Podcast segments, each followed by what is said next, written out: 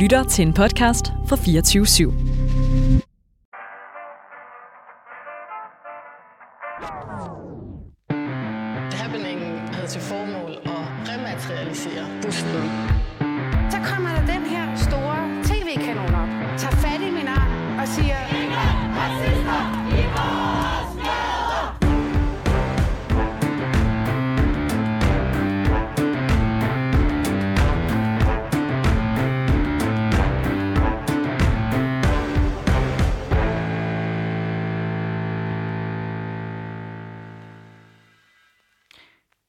Til Baby og Boomer.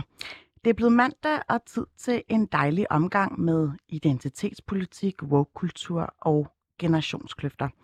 Mit navn er Phyllis Yassar, og jeg har glædet mig til dagens udsendelse. For jeg har inviteret en ny vært med, og øh, han hedder Henrik Palle, og han er anmelder på Politikken. Velkommen til dig, Henrik. Tak, fordi jeg måtte komme. Grunden til, at jeg har spurgt dig, om du har lyst til at være med, er jo simpelthen fordi, at den sædvanlige vært på Baby og Boomer er, udover mig selv, en mand, der hedder David Tras. Er du bekendt med ham? Det må jeg sige. Hvor kender du ham fra? Jeg kender ham jo fra medierne, og jeg har også truffet ham personligt enkelte gange, men altså, vi er ikke chums, øh, men jeg kender ham, og vi har fælles bekendte, og jeg er jo har jo fulgt med i hans, øh, hvad skal man sige, omskiftelige karriere som redaktør for diverse medier, og som folketingskandidat, og som debattør, og som forfatter og alt muligt. Så jo, jeg kender udmærket David Tras. Mm. Jeg ved også, at han lige nu er på hiking i Amerika eller et eller andet. Det er rigtigt, ja. Han er, han er ude at rejse nærmere bestemt i USA. Og jeg benytter derfor lejligheden til at lave en lille kavalkade, der har fået navnet Phyllis og de syv små boomere. Okay. Her inviterer således en ny boomer med ind i studiet, som en erstatning for David uge for uge, indtil han på et tidspunkt finder ud af, at han skal hjem. øh, for hvis der er noget, man kan føle sig sikker på i det her kongerige, så er det, at boomerne, ja, dem er der flest af. Og det er altså her, at du kommer ind i billedet, Henrik Palle. Du er jo mere eller mindre en institution på Dagbladet Politikken. Er det sandt, at du begyndte at skrive for avisen tilbage i 1993, ikke? Ja. startede med at skrive om, øh, om den dengang hastigt fremmarcherende computerteknologi. Øh, jeg var lidt hurtigere end så mange andre til at anskaffe mig en personlig computer. Og op, oparbejdet så, hvad skal man sige, en eller anden form for ekspertise. Og fordi jeg sådan er et meget nørdet menneske af natur, så gik jeg også meget hurtigt i gang med at sætte mig ind i sådan de, hvad skal man sige, de, de, de, de mere øh, omfændelige krinkelkroge i hele det der IT-universet, så blev jeg simpelthen øh, computerskribent, øh, og begyndte så også at interessere mig for, hvad skal vi sige, grænsefladen, for nu at bruge et IT-udtryk, mellem mennesker og maskiner, og skrev så i mange år en satirisk klumme, der hed Control Alt Delete, som handlede om de konfrontationer, der opstår, når ufejlbarlige mennesker og fejlbarlig teknologi mm. møder hinanden, eller også er det omvendt. Men det er da ret lang tid, du har anmeldt et computerspil. Jamen, jeg, jeg har skiftet fra, fra, fra øh, teknologien, fordi at det computertillæg, jeg arbejdede på, som vi havde i en periode, det blev, det blev lukket, fordi at tiden var ikke til det længere, og så kom jeg over på kulturredaktionen, og har så udfyldt øh, diverse funktioner der, indtil jeg mere eller mindre landede på det, som er min faste base nu som tv-skribent, Mm. som er jo Og der føler du dig helt på rette hylde. Ja, det må jeg sige, fordi at, øh, det er jo en livslang interesse. Altså, jeg er jo, øh, hører vel til, som den boomer, jeg er, den første generation, der er vokset op med fjernsyn. Mm. Altså, da jeg var en meget lille palle, øh, og ikke begyndt at gå i skole endnu, og blev passet af min mor helt tilbage i den der verden, hvor at det kunne man, fordi at min mor hun gik hjem og passede mig, mens min far han gik på arbejde. Så mig og min søster om formiddagen, så så vi børnetv, og der så vi øh, blandt andet de første udgaver af Kaj og Andrea på vores øh, sofagulv. Mm. Så, så tv har været med mig, fra jeg var ganske, ganske lille, og det er øh, mit medie på en eller anden måde. Jeg elsker det. Og det er faktisk ikke alene af den grund, at du er kvalificeret til at indtage boomerværtsrollen, selvom du øh, jeg har været med lige siden fjernsynet blev skabt. Du er jo sådan lidt et omvandrende klenodie. Ja, Altså det kan godt være, at du har alderen til at være en boomer, altså 58 år gammel har du ligesom begået dig i den her verden. Men, men øh, det at være en boomer er lige så meget også en følelse. Ser du dig selv som, som boomer? det gør jeg faktisk ikke, må jeg indrømme. Altså, jeg ved godt, at sådan rent teknisk, der kommer jeg lige med på det yderste mandat ved at være født i 1963, men jeg har egentlig mere altid opfattet mig selv som, hvis vi skal blive i den der generationsjargon, som en generation X'er, øh, som jo altså er den generation, der kom efter med Douglas, navngivet af Copland, ikke? og som er en af mine yndlingsforfattere, Douglas Copland, og Generation X, mm. og senere hans mikroslaver-bog om de der, det der IT-prekariat, var nogle bøger, som sagde meget langt mere, end boomerlitteraturen har gjort. Ikke? Altså, jeg opfatter faktisk mine forældre og deres generation som boomer, altså hele 68-generationen og sådan noget. Men det er klart, at jeg er vokset op i efterslæbet, og med den ideologiske ballast, der fulgte med. Men jeg har stadigvæk lidt svært ved at identificere mig med boomernormerne, fordi at... Øh, Altså, i, i min ungdom, der var vi jo altså venstreorienteret og kæmpede for ligeberettigelse, og at det skulle være bedre for øh, folk, der ikke fik så meget i løn, og vi gik mm. i demonstrationer for, for øh, alle mulige former for ligestilling. Og, og den måde, en boomer bliver etiketteret på i dag, ser jeg meget som det modsatte af alle de værdier, jeg har stået for hele mit liv igennem. Men øh, derfor nej, jeg ser mig ikke som en boomer. Men tror du, at det er noget at gøre med, at man typisk ser på selve boomer som et øh, højrefløjsfænomen? Jeg ser jo i meget højere grad boomer som en etiket.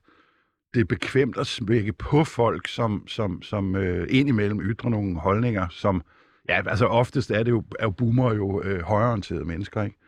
Men, men øh, altså, det kan jo lige så meget være et, et venstreorienteret fænomen. Altså, der er jo gamle idioter i alle mulige kredser. Det er ikke engang dem alle sammen, der er gamle. Det er heller ikke dem alle sammen, der er idioter. De kan bare ikke gøre for det. Men altså, for mig er boomer a state of mind. Altså ligesom så meget andet. Altså, så, så hvorfor er... tror du, jeg har inviteret dig med ind? Jeg ved ikke, fordi at du har læst nogle af mine brillante skriverier i avisen, synes jeg er så fantastisk velformuleret, at du måtte have to timer i selskab med mig. Det er der faktisk vis, altså en vis sandhed i. Men jeg vil også meget gerne teste dig, fordi at det er meget øh, eklatant boomer øh, perspektiv, det er, at man tror, at man er helt vildt woke, men når det endelig kommer til stykket, så er man det faktisk ikke så meget. Ja, det kan du nok have ret i. Altså, det er jo ikke altid, man er, hvad skal man sige, mental herre i sit eget hus. Der er jo nogle strukturelle ting, der sniger sig ud mm. alt muligt. Men, men hvor våg vil du betegne dig selv? Hvad ikke? Altså, øh, sådan... Nu sagde du, inden vi gik ind i studiet, vil jeg gerne lige oplyse for lytterne, at øh, du er indehaver to meget woke døtre. Jeg vil sige, indehaver, det er altså ikke et udtryk, jeg har lyst til at bruge om de her to døtre. Jeg er far til to døtre, men jeg indehaver dem ikke. Det er ikke det, det, altså ja, det er teknisk set mine, men, men de æder med sig selv i meget, meget høj grad, og det er jeg vanvittigt stolt af. Mm. At, at jeg har ikke noget ejerskab til dem, andet end at jeg var med til at give dem mad og sådan noget, mens de voksede op, sørgede for, at de ikke frøs. Og, og lavede dem i sin tid. Jeg skal bare lige forstå, øh, synes du ikke, at, at de er en form for sådan ungdomselixir for dig? Det er i hvert fald fedt at have dem. Altså, jeg synes, det er rigtig godt, at de øh, indimellem kan, altså, vi har haft nogle diskussioner, hvor jeg ligesom har sagt, jeg har følt mig uretfærdigt behandlet i en eller anden debatsammenhæng, fordi at jeg følte mig ikke hørt, og så sagde de bare, at det er fordi, du er dum at høre på. øh, og, og det, Hvad det, var det, i forbindelse med? Jamen, det, var, altså, det har været i sådan nogle identitetspolitiske debatter, mm. hvor jeg måske var lidt længe om at, at, at vågne op øh, og, og fatte, hvad det handlede om. Og der er det jo meget godt, at... Hvad, hvad var det? Det er jeg mange kan ikke præcist huske anledningen, men det har Blandt andet har, har det haft noget at gøre med de der diskussioner om, om hvor mange køn der er. Øh, altså, at, at jeg må, er jo vokset op i en tidsalder, og meget langt inde i mit voksne liv, der var, der, der var det ligesom ikke til debat, hvor, hvor, hvor mange øh, køn der var. Øh, og, og, og den skulle lige fise ind under øh, den vigende hårgrænse. Men samtidig har, hvis du siger, at du hellere føler dig øh, identificeret med Generation X, så har der jo været helt vildt mange sådan, øh, personer, som også har leget lidt med det der flydende køn, jo ikke? Altså se bare på Prince og så videre. Jo, jo, Prince, altså før ham David Bowie mm. og, og hele glamrocken, som jo er en del af min populærkulturelle bagage, ikke? Altså det var jo ligesom der, jeg øh, trådte i karakter som et kønsvæsen i, der i begyndelsen af 70'erne. Så, så, så jo, men, men det var mere det der, at, at det lige pludselig var sådan, altså, at, at, at man ikke bare kunne lege med det, men at man også kunne sige, at man ikke bare var havde et andet køn end, end, end det biologiske køn, men at der også var nogle køn, som jeg slet ikke var klar over eksisterede. Altså, altså kønsidentiteter. Kønsidentiteter, ja. Mm. Det er det, det hedder. Så, så øh, bare lige opsummerende, så der er slet ikke noget af den her kulørte identitetspolitik, som du vil anfægte?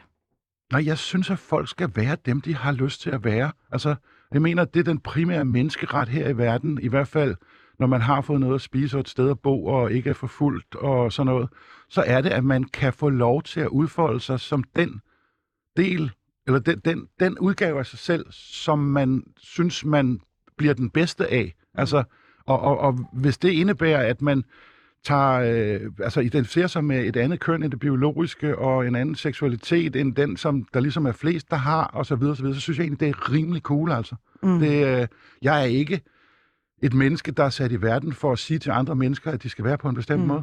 Men er der noget i selve øh, dagsordenen og de tematikker inden for identitet, som du tænker, hold da op, hvor er du glad for, at jeg ikke er ung nu om dagen? Jeg vil ikke sige, at jeg ikke er glad for, altså, jeg, vil ikke være ung igen. Nej, der kan du selv se. Øh, det er fordi, at, at igen, det vil være noget, et underligt øh, sentimentalistisk, nostalgisk ressentiment. Men du er lidt en nostalgiker. Ja, det er jeg. Øh, men jeg elsker samtidig nutiden. Men, men jeg kan jo godt, øh, altså fordi det er ligesom at sutte lidt på et bolsje, øh, der, der er, er, er dagen af i går, ikke? At jeg synes jo også, der var, det var skægt at tænke tilbage på, hvordan verden var. Altså, jeg er også et historisk anlagt menneske. Mm.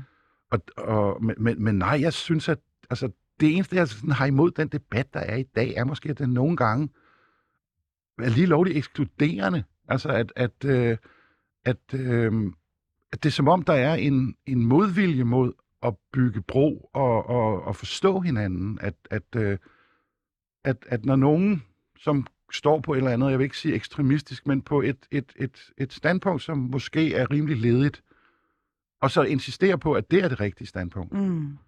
så kan jeg godt blive en lille smule sådan, altså, altså jeg... Kan du personificere det, eller fremhæve det har jeg ikke lyst til, fordi eksempel? jeg synes, det er forkert at hænge mennesker ud.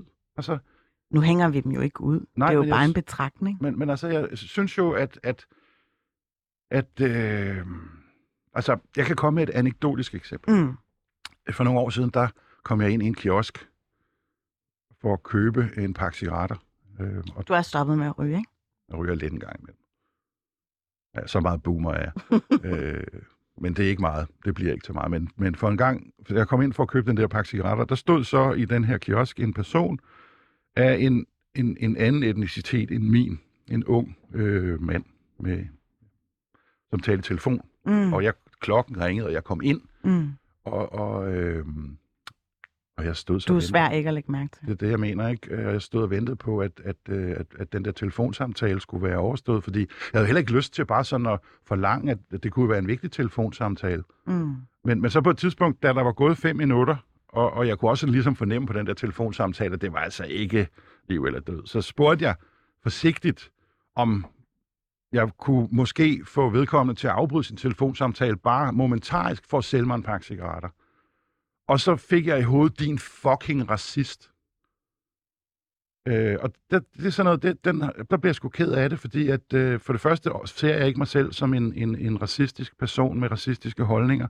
Men jeg bliver også ked af det, fordi at det, at, at det bare er så ekskluderende, at bare smække den etiket i panden på mm. mig, fordi at jeg har en, en etnicitet, som jeg tilfældigvis ikke, jeg har ikke bedt om den, jeg blev født her i Danmark af hvide forældre, øh, og vi er øh, opdraget kristen, der har gået på Sankt Anne Gymnasium og sunget Men den er uomtvisteligt privilegeret, kan man sige. Det er den da.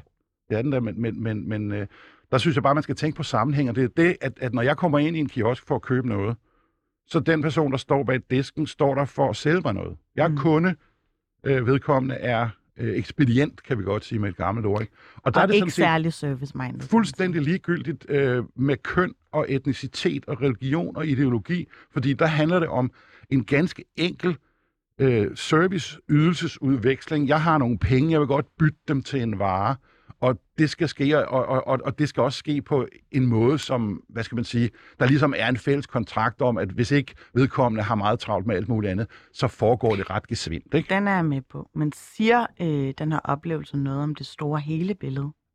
Den siger noget om, at nogle gange, så er det meget nemt at spille et eller andet identitetskort i en sammenhæng, hvor man øh, måske ikke har et argument, eller bare føler sig trådt over tæerne, fordi man har haft en dårlig dag, eller et eller andet. Ikke? Og det synes jeg ikke er befordrende for en større debat om, hvordan vi, og det mener jeg fandme er væsentligt, hvordan vi kommer videre og får lavet øh, de forandringer, der skal til, for at vi kan få et samfund, som er ligeværdigt mm. for Men alle. er det her ikke lidt en enkelt sag, som du bruger som anekdotisk altså, bevisførelse?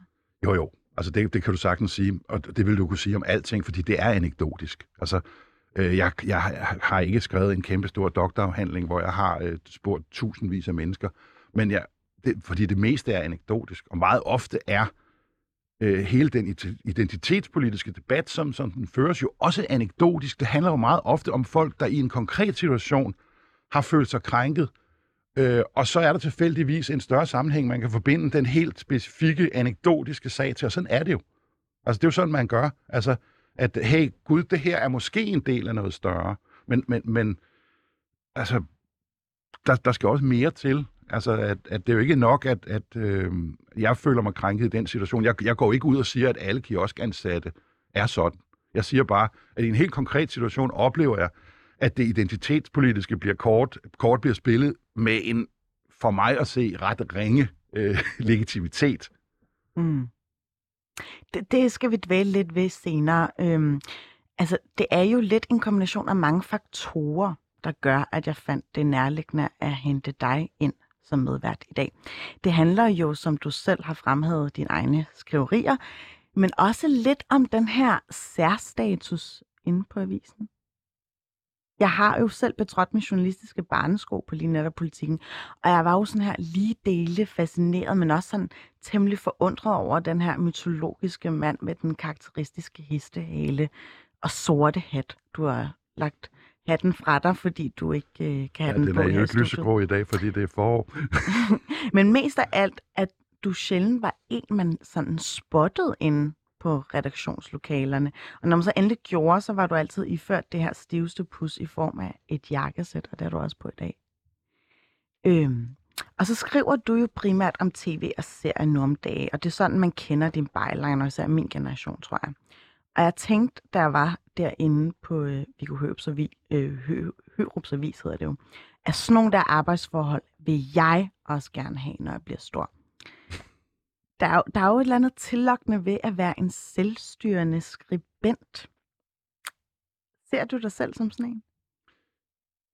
Ja, nej. Altså, jeg har jo meget det, der hedder selvtilrettelagt arbejde. Det vil sige, at jeg kan bestemme, hvor og hvornår jeg skal udføre det. Jeg har et kontor inde på avisen, som jeg opholder mig på af og til, men på grund af mit arbejdes karakter, jeg ser tv, så er det ikke ret smart for mig at være så meget derinde, fordi at, øh, for det første har jeg ikke noget tv på mit kontor. Så skulle jeg sidde og se fjernsyn på min computer. Øh, jeg har et udmærket 75-tommers øh, super duper ding dong UHD fjernsyn derhjemme i min lejlighed. Hold da op. Som jeg har fået i fødselsdagsgave af min mor.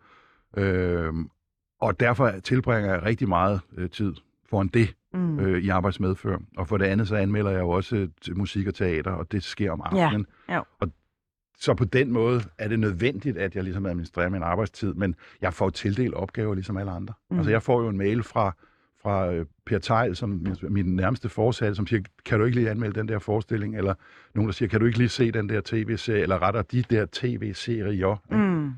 Øh, så at, at det er da enormt privilegeret. Altså det er sindssygt privilegeret at få penge for at se fjernsyn.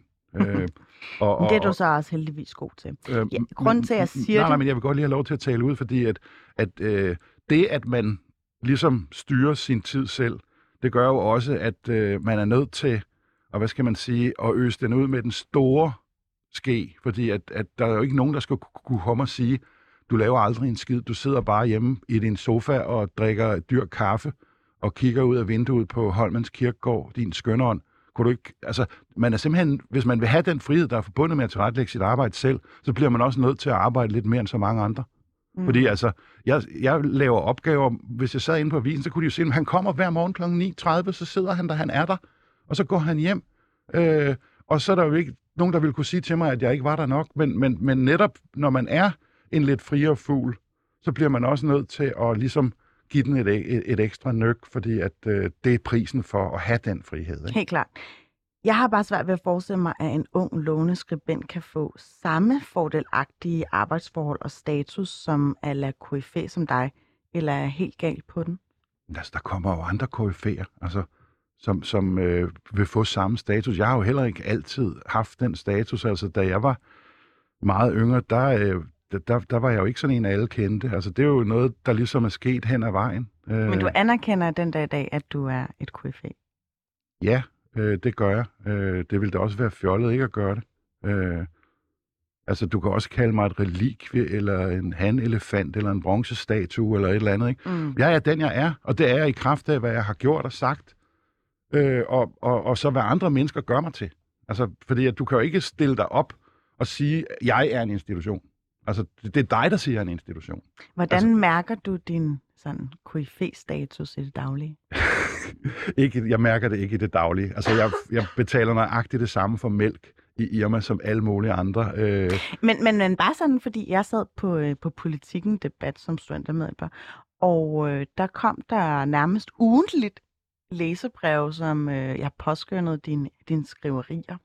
Og nogle gange så, så gik vi og fabulerede over, hvorvidt det var dine egne venner, der havde indsendt de her læsebreve. Det kunne simpelthen ikke være rigtigt, at der var så stor en fanskab. Vi forholdt selvfølgelig os lidt skeptiske omkring det, men det, det var sådan lidt en syngende joke.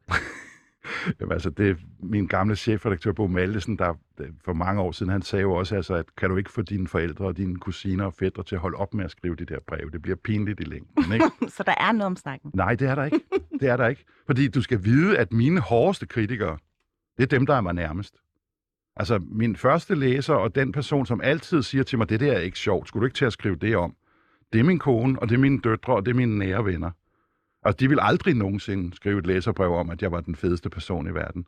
Dem, dem som, som, som ligesom er fans, eller hvad man nu skal kalde det, det er jo folk, som kun kender mig som mediemenneske, og, mm. og, og som åbenbart synes, at det, jeg skriver, er godt. Men blev du stoppet midt ude på gaderne, mens du henter mælk i Irma, eller? Er Ikke så meget længere. En gang for mange år siden, der var jeg jo filmanmelder på Godmorgen Danmark, og det var jeg i en fem år. Øh, og, og når du er i fjernsynet en gang ugenligt, i en 20 minutter sammen med Cecilie Fryg her, eller øh, alle mulige andre sindssygt dygtige, populære værter, så brænder du igennem, ikke? Mm. Og, og der, var jeg, øh, der, der var jeg, blev jeg rigtig kendt. Det er heldigvis gået over. Men der var det sådan, at folk stoppede mig nede i, i, i øh, Irma på Østerport og sagde, kan du ikke anmelde den her agurk eller et eller andet? Ikke? Og det var også meget sjovt, ikke? Altså, fordi man er jo også et forfængeligt øh, fæ. Øh, så, så, men, men, Hvad men, sagde du så? jeg sagde, at jo, jo, den får fire hjerter, øh, eller et eller andet, ikke? Øh, men, men, men det er jo ikke sådan, at, at altså, jo, jeg, jeg oplever enormt meget positiv respons på det, jeg laver. Jeg får mange, får mange øh, positive tilkendegivelser. Det hænger måske også sammen med, at jeg bor på Østerbro, hvor at jeg er omgivet af rigtig mange ligesindede, øh, som har samme baggrund og, og, og som læser politikken og sådan noget. Men, men øh, ja, Lidt jeg, et gathering, eller gathered community-agtigt, eller sådan Ja, parallelt samfund måske. gated community ja, og ghetto, vil jeg sige. Ikke? Ja. Ja. Jeg skrev faktisk engang en klumme om det, hvor at mine, mine døtre, da de var mindre, de havde spurgt om, om hvad en ghetto egentlig var for noget. Og der sagde jeg så dum, som jeg var, og strukturelt undertrykkende og fordomsfuld og alt muligt andet. Jamen lad os da gå ud og se på en ghetto. Og så tog vi ellers vores sko på, og så gik vi ud på Nørrebro og kiggede på Mjølnerparken.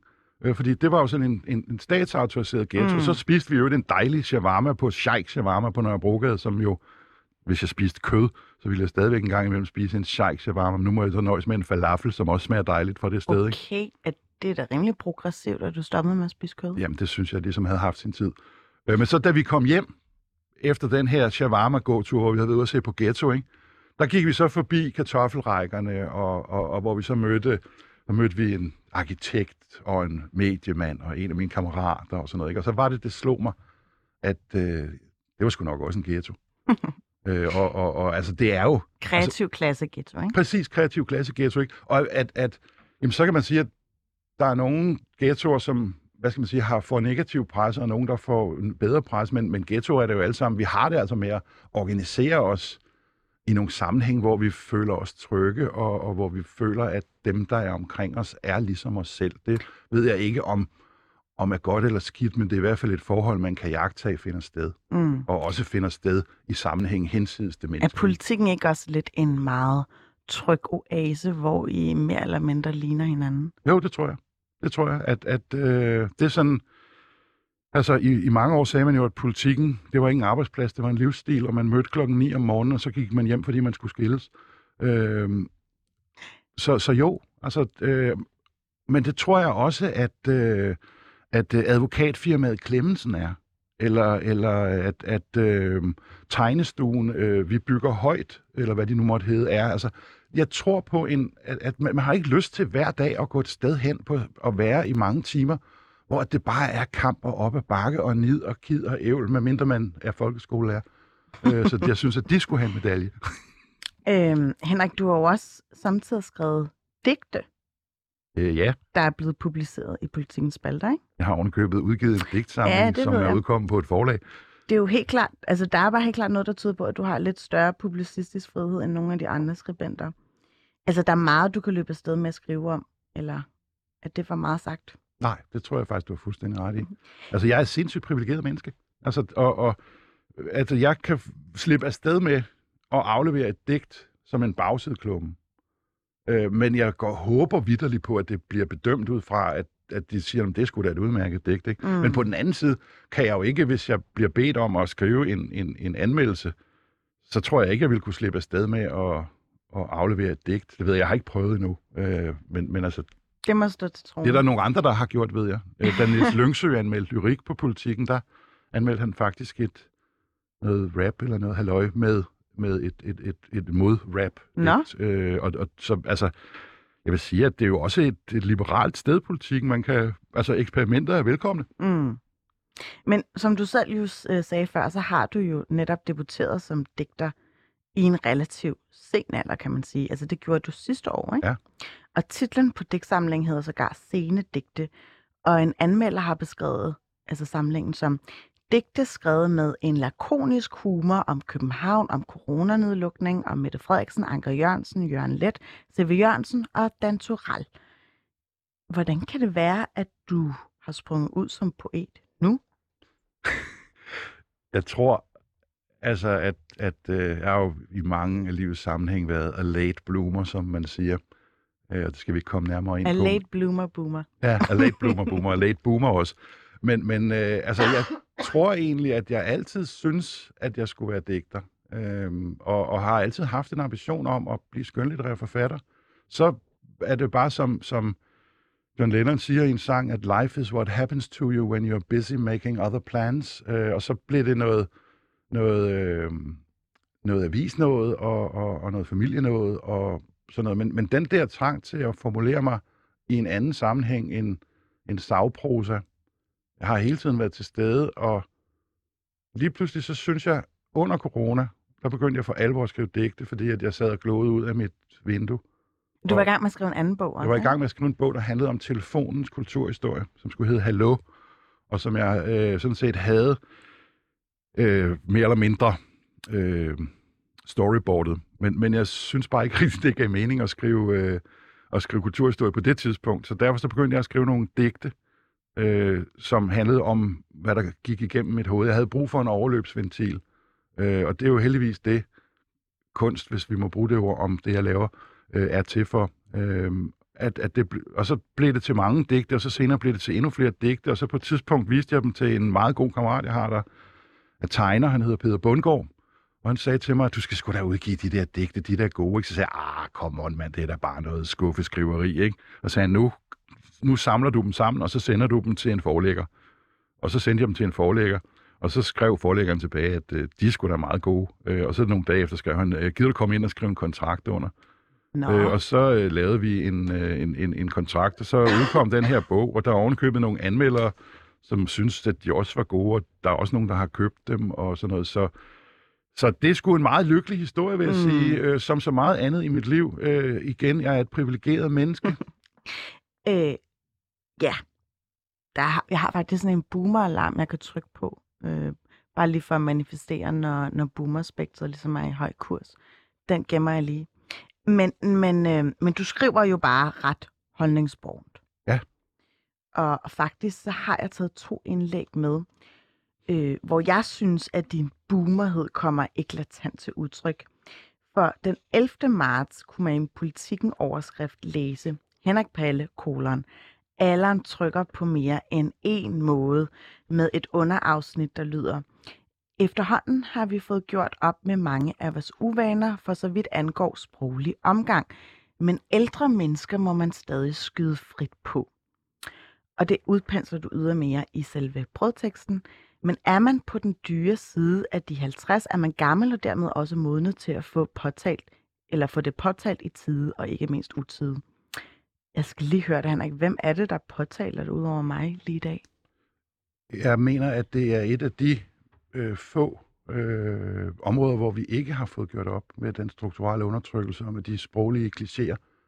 Altså, at, at det, det er ikke legitimt at bruge, hvad skal man sige, derogative udtryk, som har at gøre med race, som har at gøre mm. med seksualitet, som har at gøre med køn eller geografi, men det er helt okay at sige, at nogle er nogle gamle idioter, hvormed det er, fordi de er gamle, de er idioter. Jeg er helt med på. Så du bliver diskvalificeret på forhånd? Jeg synes, at, at, at det er ligesom om, altså gammel og sur, det hænger sammen. Ikke? Og jeg giver en masse eksempler, altså gammel vin på nye flasker, det kan vi ikke have, og sådan noget. Ikke?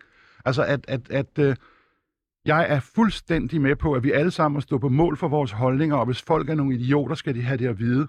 Men der er fandme forskel på at være en idiot, og så være en gammel idiot. Fordi det har ikke noget med det at gøre. Alderen er, spiller ikke en rolle. Du er en idiot, fordi du siger noget, der er dumt, fordi du er et fjols. Mm. Øh, lige så vel som, at du kan være et, øh, et, et homoseksuelt fjols. Du mm. være en, en heteroseksuel idiot eller noget. Men i men... sammenhængen betyder alderen ikke noget, medmindre du helt specifikt kommer med ytringer, der har at gøre med din alder. Men meget ofte får du bare at vide, luk ejet din gamle idiot. Og det er jeg øh, irriteret over. Det er det, jeg taler om i den her klumme, det er, at, at vi sprogligt set accepterer nogle klichéer, der, som er aldersdiskriminerende. Som er aldersdiskriminerende. Og ageism er jo mm. en ting. Det er det jo også, hvis du ser på arbejdsmarkedet. Altså, alle skriger op om, at hey, vi skal have folk til at blive længere på arbejdsmarkedet. Der er bare ingen, der gider ansætte folk, som er, som er øh, ældre end, end, end, end, end... Altså, hvis du er over de 50, så er din sandsynlighed for at finde en fast ansættelse ikke særlig god, på trods af, at du øh, måske kan være vanvittigt kvalificeret. Men er det ikke meget normalt for generationerne indimellem, at de unge skyder de ældre ned med at være for sådan, ja, altmodisk? Jo. Sådan har det jo været siden ungdomsoprøret. Jo, det er rigtigt. Øh, stol aldrig på nogen over 30, vrængede de i 60'erne, ikke? Og, og øh, Hope I Die Before I Get Old sang The Who og sådan noget, ikke? Så det er da rigtigt, men, men det her mener jeg ikke nødvendigvis har med en generationskonflikt at gøre. Det, det har at gøre med, at man simpelthen bare ser ældre mennesker som som øh, nogen, der ikke har ret til at ytre sig i debatten, fordi vi er boomer, fordi vi er privilegerede, fordi at, at vi øh, har det godt, så skal vi bare lukke røven. Men det, mente du ikke lidt det samme, da du selv var ung?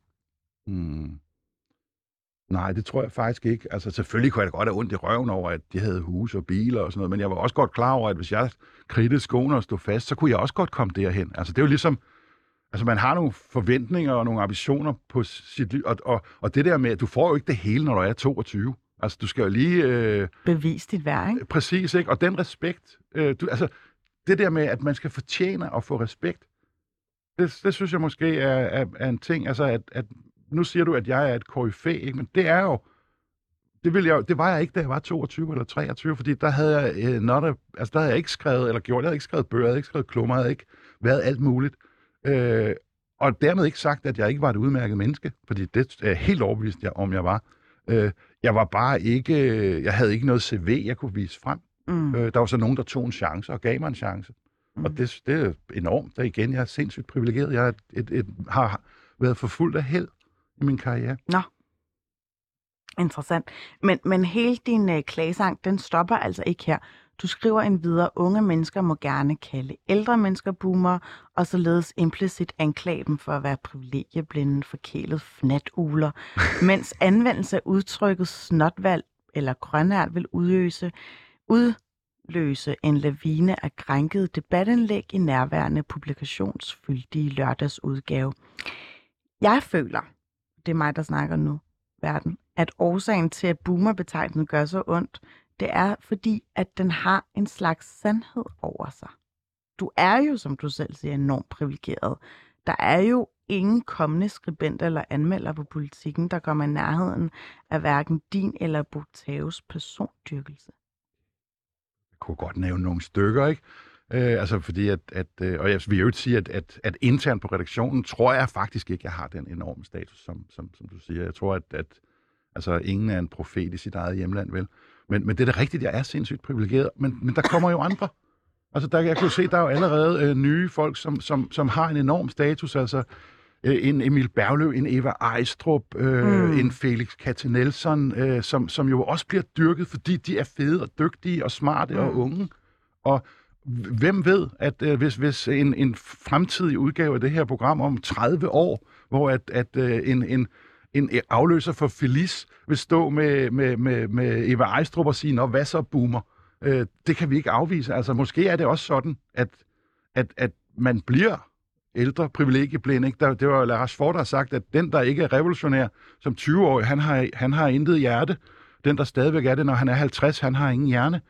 Øh, altså, at man bliver også mildere med årene, og, og, og mm. så bliver man, og det har jo måske også at gøre med, at der er nogen, der klapper ind på skuldrene, ikke? Mm. Jeg vil gerne lige læse videre ned i selve indlægget. Jeps. Så siger du nemlig, en ung mand må gerne spacere en tur i stilethæl, glimtkjole og fuldskæg som en viking, uden at nogen kommenterer det. Hvilket er super cool og dejligt. Til gengæld vil en ældre herre, måske med et par kilo på sidebenene i samme antræk med stor sikkerhed, udløse rynket bryn og ironiske tilråb. Er det ikke enormt fordomsfuldt? Det er baseret på øh, en, en, en virkelig jagttagelse. Okay. Jeg sad inde på, hvad det hedder, inde ved Kødbyen. Der sad vi, en kammerat og jeg og en anden, og, og drak en kop kaffe. Og der så vi en, øh, en, jeg ved, altså, en crossdresser, en mandlig crossdresser. Jeg er ikke helt hjemme i terminologien, det må du undskylde. Mm. Som, altså han havde kendt bedre dage, han, han altså, det, måske klædte det ikke ham specielt godt med det outfit. Og der kunne jeg også se, hvordan også unge mennesker altså sad og fnes og høhø og sådan noget, ikke? hvor det var, jeg fik sgu helt ondt i maven, mm. altså, fordi at det var bare et, et menneske, som ligesom var den version af sig selv, som vedkommende havde lyst til at være. Hvorimod, at så sad vi øh, en, en anden dag inde på øh, ved Rådspladsen, og fik en fadøl, tror jeg det var, og så kommer der en ung gut med fuldskæg og, og, øh, og langt hår, gående i glimmerkjole og med stiletter og stærkt behårede ben, ikke? Og, og hvor at det var bare, der havde vi nærmest, der, der, der var, sad folk jo piftet, ikke? fordi han så hammer godt ud i forhold til nogle normer om, hvordan man ser godt ud. Fordi det er jo også en ting, der har med det her at gøre. Det bliver så- man tynget af, når man er Jamen, ældre. altså, at vi dyrker jo ungdommen, vi dyrker jo den ungdommelige skønhed i vores kultur. Øh, og, og, og det gør vi, øh, hvor meget øh, boomer og ikke boomer vi er. Stadigvæk øh, er, er det jo først og fremmest unge, smukke mennesker, vi ser alle vegne. Og den her Oscarfest, der var i aftes, det var også primært unge eller ungdomligt udseende mennesker. Ikke? Og, mm. og det er jo, altså, så det der med, med aldersfascismen og ageismen, det er jo meget, meget dybt. Og, og, og, og jeg synes ikke, at det er fordomsfuldt, det jeg skriver. Altså tværtimod, det er ment som det modsatte, nemlig, at jeg synes, man skal have lov til at være lige akkurat den, man har lyst til. Om man er ung eller gammel, om man er tyk eller tynd eller whatever, så skal man, hvis man har lyst til at gå med, med, med, med, med kilt og Madonna-BH øh, på strået, så skal det. man have lov til at gøre det, og der er ingen, der har ret til at rynke på næsen af det. Mm. Men bare lige opsummerende, fordi vi har allerede været inde på det. Synes du ikke, bare helt overordnet en antagelse her, at den nye generation af skribenter eller journalister har forringet muligheder for at lykkes inde på politikken, end da du selv var ung? Jeg tænker, at man nok ikke får i nærheden af den overenskomst, som du selv fik i sin tid. Det, er, det har du ret i. Og det gælder ikke kun på politikken, det gælder i den danske medieverden i det hele taget, at det der prekariat er virkelig dårligt stillet, og det synes jeg ikke er i orden. Altså, det er, øh, men det har jo at gøre med nogle økonomiske forhold og med nogle ledelsesbeslutninger, øh, at man ikke ønsker at, øh, at, at, at, at give unge mennesker de samme forhold. Det tror jeg er en forkert beslutning, og jeg tror, det vil hævne sig. Øh, og altså, jeg har jo, som du siger, som, som du har nævnt, øh, døtre, ikke? Som øh, min, min yngste datter, Mathilde, øh, er skribent, og, og øh, jeg kan da godt øh, sådan blive lidt bekymret på hendes vej, men hun skal jo nok klare sig. Men altså, det, jeg sad faktisk og tænkte over det, at, at jeg, ligesom man i sin tid, da man afskaffede adelens privilegier, og verden så bevægede sig, så fik du en, en, en gruppe af det, man kalder for fattig adel. Altså mennesker, som havde titler og godser, og som egentlig var uh, to the manor born og af edelbyrd. Men de mm. havde bare not a penny to their name. Så de levede af kattemad på de her store godser, og det var sådan, altså et underligt, hvis du forstår, hvad jeg mener, Det er kulturelt. lidt feudalt system, ikke? Jo, jo, men i, jeg tror, at vi inden ret lang tid vil se, at vi får en fattig middelklasse. Altså, vi får nogle, nogle, nogle folk, som er opvokset med middelklasse kvalifikationer, som har lange Er uddannelser. det ikke din generation, der har været med til at ødelægge det? Det kan du mene. øh, men men, men øh, på den anden side, så kan jeg ikke rigtig... Altså, det, ja, det er min generation. Hvis, hvis du kan tale om min generation. Mm. Altså, fordi at min generation øh, har jo ikke bevidst, eller jeg har i hvert fald ikke bevidst gjort noget for det. Jeg har stemt øh, på nogle politiske partier og personer, som øh, mener det modsatte af det der. Og, og, og derfor så, ja, det er min generation faktuelt, der har gjort det der. Men min generation er jo ikke én ting. Det er jo lige så lidt som, som at, at, øh, at forretter er en bestemt ting. Altså ja, det, det, er, det er noget, der indgår på et bestemt tidspunkt i et måltid, men, men du kan ikke bare sige forretter, fordi det kan jo både være skinke, men det kan også være gulerodspuré, eller, eller, eller søsnegle, eller øh, vingummibamser. Jeg forstår metaforen.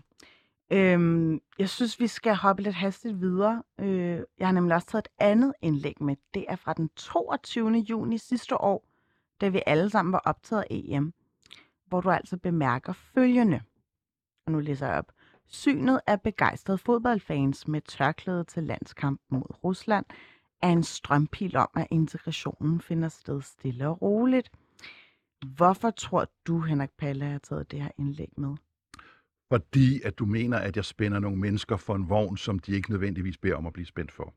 At jeg, hvad skal man sige, at jeg, hvis vi skal være meget rå, så tager jeg dem som gisler i et projekt som er mit, som jeg har et ønske om en eller anden form for øh, homogenisering af, af befolkningen, som de så øh, bliver en del af. Jeg kan godt se pointen, men det, det altså, og, og jeg kan også godt se, at jeg, øh, at jeg på den måde udviser en, en blindhed. Jeg blev bare glad, fordi jeg, jeg, jeg er simpelthen en af de ting, jeg har været vanvittigt ked af, øh, politisk og, og socialt og sociologisk i de sidste mange år. Det er jo de der grænse grænsegravninger og dragninger mm. mellem dem og os. Og med, med dem, der mener jeg dem, som siden 11. september, altså folk, som er, mm. har en eller anden form for tilknytning til islam, at de bare er blevet stigmatiseret og pisset på og talt mm. ned og alt Men muligt er det ikke andet. lige netop dig i det her skriv? Nu har jeg taget nogle andre eksempler med også for selv samme indlæg, der ligesom kommer til at projektere noget sensationelt over, at de her kvinder, der bærer tørklæde,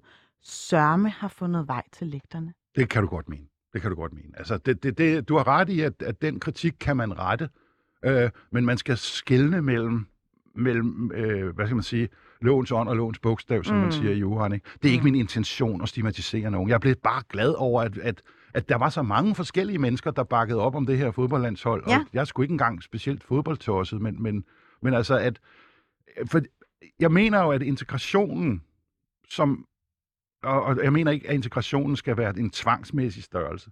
Altså, hvis folk ikke vil integreres, så skal de have lov til at blive fri. Mm. Altså, bare de ligesom tilkendegiver, at vi er på holdet, og vi bidrager til fællesskabet og sådan noget. Ikke? Men Helt ellers klart. så må de gøre lige, hvad fanden de har lyst til. Det er min grundlæggende... Men jeg ved godt, at du mener det velment, hvilket jo er dejligt.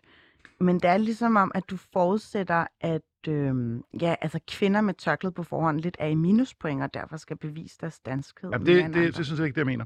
Men, men det er rigtigt, at den kan man jo godt, du kan jo godt dreje den derhen. Øh, jeg mener altså helt banalt, at, at, øh, at jeg synes, det er super fedt, at øh, alle går Mm, til fodbold, mm. og, og også Jeg folk, synes som bare- man almindeligvis ikke ser til fodboldkamp, fordi de afkræfter også nogle fordomme. Altså at, at øh, folk, der går med tørklæder, de bliver spærret ind i kosteskabe og er så og så undertrykte. Ikke? Og så ser jeg bare nogen som, hey, vi er ikke undertrykte, vi er til fodbold, og vi er glade, og vi har det fedt. Mm. Men igen, det er fordi en af mine fordomme måske bliver afkræftet. En fordom, som jeg kan opleve øh, gengivet i medierne. Ikke? Så følte jeg en glæde ved at sige, der er der i hvert fald nogen, der ikke lever op til den Mm. fordom. Mm. At det så bekræfter, øh, at jeg er et fordomsfuldt menneske, ja okay. Men jeg håber, de havde en god fodboldkamp. Øhm, jamen, altså, grunden til, at jeg tog det med, det er jo bare, fordi jeg synes, det var enormt boomeragtigt skrevet. Og det kan jo godt være, at min sko mig nu, jeg spøgelser. Men det vidner også lidt om, at du jo ikke helt knupper albuer med nogen af den anden etnisk herkomst end dansk. Er det forkert? Altså ja, hvis du spørger mig, om jeg i min omgangskreds har øh, personer, som har anden etnicitet end dansk, så må jeg jo altså blankt lægge mig ned og Mm. sige, at det har jeg ikke. Jeg, jeg, øh, altså jeg har boet de sidste fem, jeg har boet siden 1979 på Østerbro. Ikke? Jeg har gået på øh, en af de hvideste skoler i verden, og da jeg voksede op, var der jo ikke, altså jeg har gået på Sankt Anne Gymnasium, drengekorsskolen, ikke? Mm. Altså, der var ikke nogen, øh, jo, der var en, en, der var en sort fyr, der hed Svend, ikke? Mm. Øh, men der synes vi ikke, det var sjovt, at han var sort. Vi synes, det var sjovt, at han hed Svend, fordi det var sådan en underlig utidsvarende navn i 70'erne, ikke? Øh, altså, så nej, jeg har ikke nogen... Og, og det er jo selvfølgelig en synd, men jeg kan fortælle dig, at jeg kender heller ikke nogen, der arbejder i Netto. Jeg har heller ikke nogen venner, som er tømrere. øh, eller, eller øh, mi, altså, jeg er helt sikker på, at hvis jeg traf nogen, øh, i, der jeg har aldrig haft nogen kolleger inde på avisen, som har været anden etnisk. Jo, der, du har været der og sådan noget, men det var ligesom altså, Hvad forskellige med dele. Lucia du? Jamen, hende synes jeg er super cool, og, og, og sådan noget. Altså, jeg elsker Lucia højt, og, og sådan noget, og, og vi snakker fint sammen. Øh, men hun er jo i 30'erne, så jeg tror aldrig, at, at vi bliver chummy på den måde. Det kunne være, hun blev Mm. veninde med en af mine døtre, eller sådan noget, ikke? Øh, men, men altså, Men, men Henrik, øh, jeg synes, at der er tale om en mikroaggression, som jo på overfladen kan virke som en uskyldig kommentar, men som reelt understreger og forstærker fordomme og minoriteter. Det skal ses lidt som små giftpile, der punkterer offrenes håb om nogensinde at blive inkluderet i det store fællesskab, eller set som ligeværdige. Og nu siger jeg lige noget. Øh, det er lidt den samme fornemmelse, jeg får, når nogen har lyst til at vide, hvor jeg kommer fra, og når det ikke er nok, at man svarer Østerbro. Fordi man kan mærke, at det ikke var det svar, de ledte efter.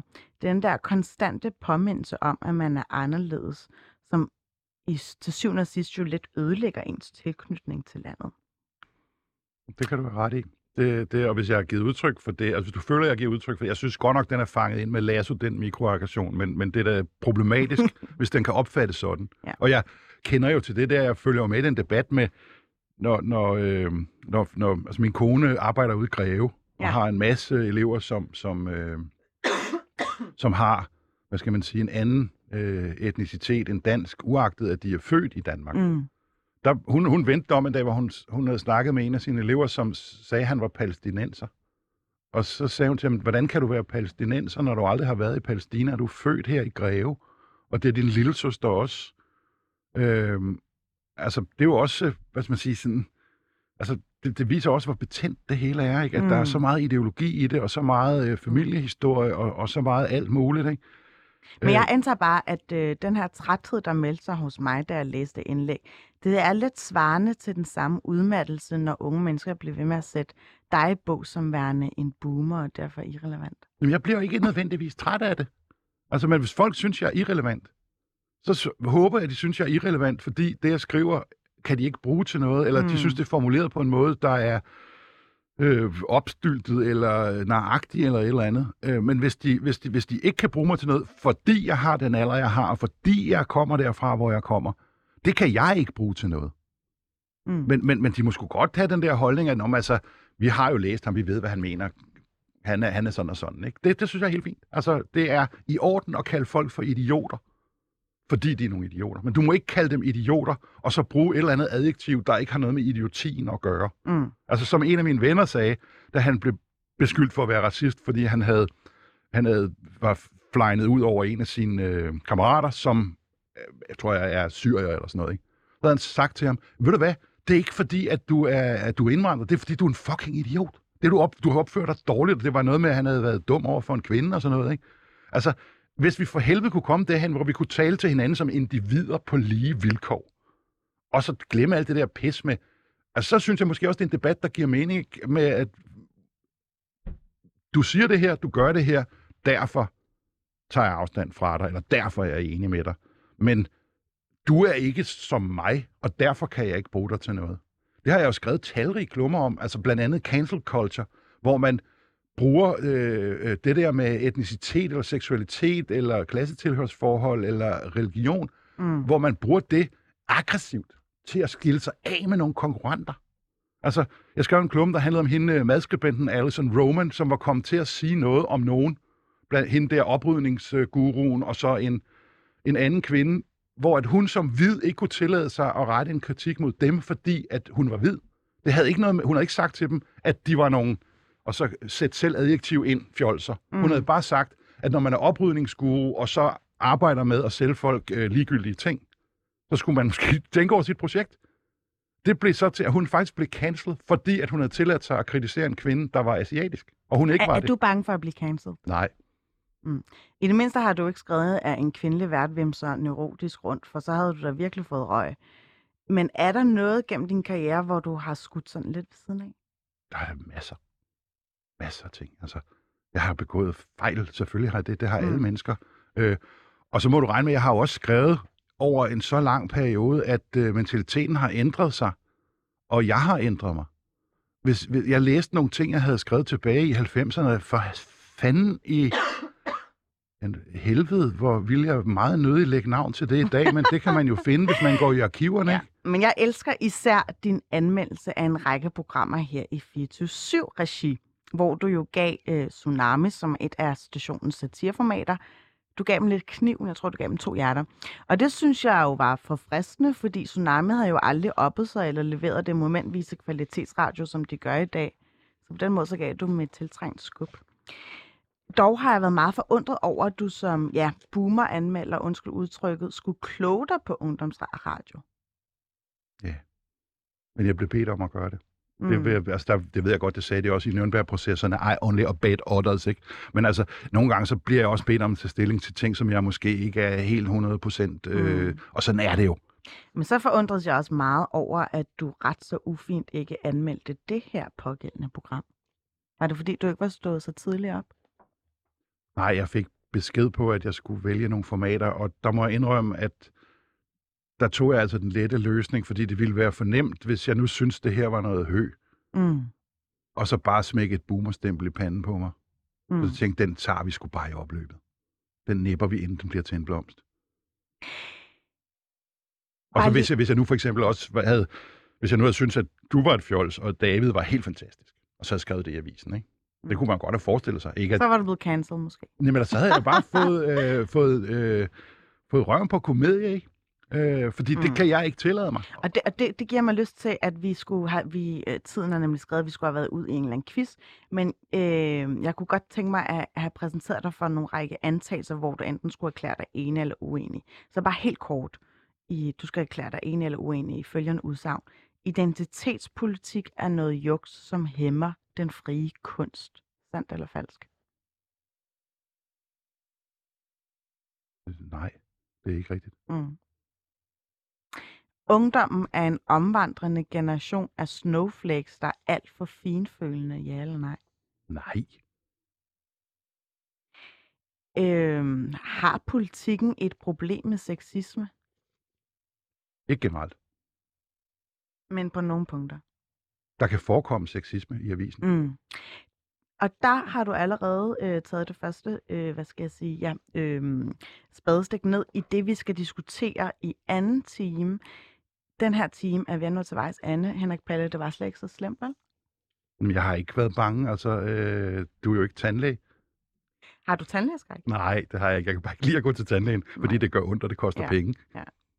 Men øh, selvom du ikke kan lide at blive spændt på for boomervognen, så kan du forstå nogle af de ting, jeg fremhæver Sagtens. i forbindelse med Altså, jeg prøver på at være et åbent menneske. Mm.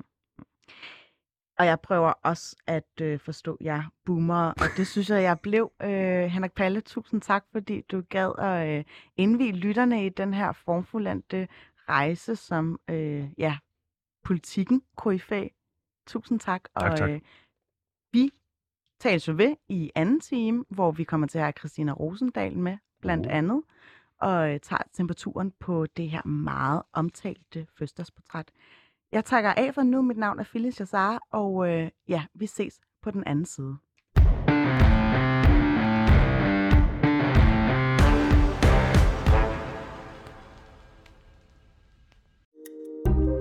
Kære lytter, du har lyttet til et program fra 24 /7.